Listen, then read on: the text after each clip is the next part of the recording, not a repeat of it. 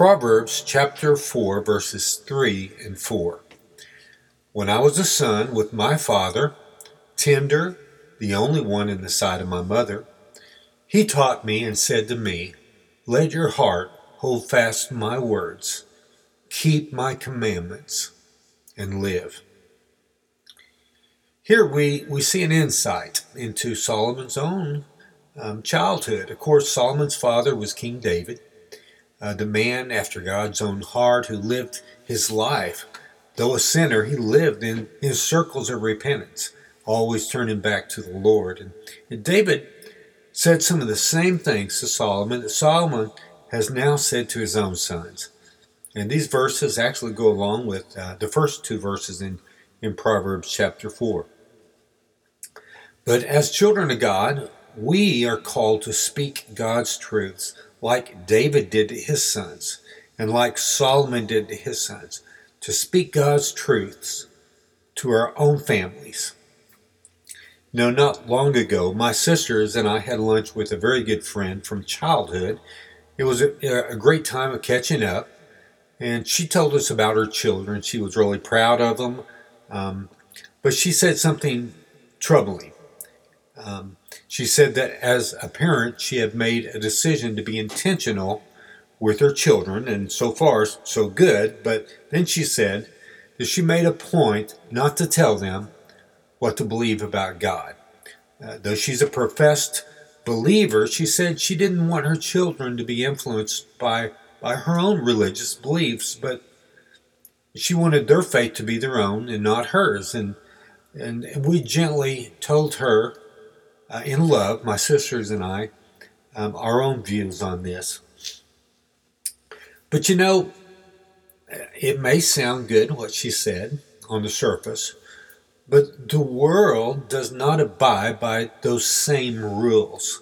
They never stop telling us what to believe about God. They never stop telling us what to believe about life, money, pleasure, relationships. They brainwash us as children, um, on TV, in school, at college, even as adults. They never let up until it's too late and we're pushing up daisies six feet under the ground. Um, if, however, we know the truth about Jesus, if we have learned truths about practical living and and the traps of sin that can ruin a person's life if we've tasted and savored the joys of the Lord. Why on earth would we not share them with others, um, starting with our own children, those close to us? Well, the world is, is brainwashing them and, and saying you should treasure this or you should treasure that. Why would we not teach them how Jesus is the greatest treasure in the whole universe. And the only real reason I can think of is the one that makes sense the most, anyway, is that we might not believe it ourselves. Or else we're blinded by a sin and we're just not walking in, in the Lord the light of the Lord. Other than that, I can't think of anything. Why would you not tell this wonderful truth about Jesus and let the world be the teachers? I'll close with this verse. It's pretty awesome. I think it fits. Uh, Psalms actually 145, 1 through 5. I will extol you, my God and King, and bless your name forever and ever. Every day I will bless you and, and praise your name forever and ever. Great is the Lord, and greatly to be praised, and his greatness is is unsearchable. One generation shall commend your works to another, and shall declare your mighty acts.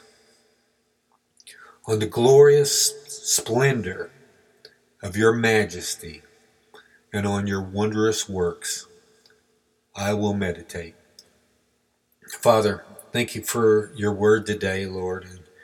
Um, Please, Lord, um, show us more of your glory so we can worship you better today than we did yesterday, Lord. And let us be people that that that share um, your beauty with our children, Father.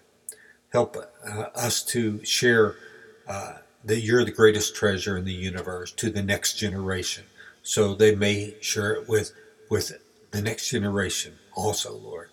And as we do, Lord, help us to reach out to everyone and to uh, to show them your glory as well, Lord, and to delight in you and, and to be people who repent, Father, when we sin.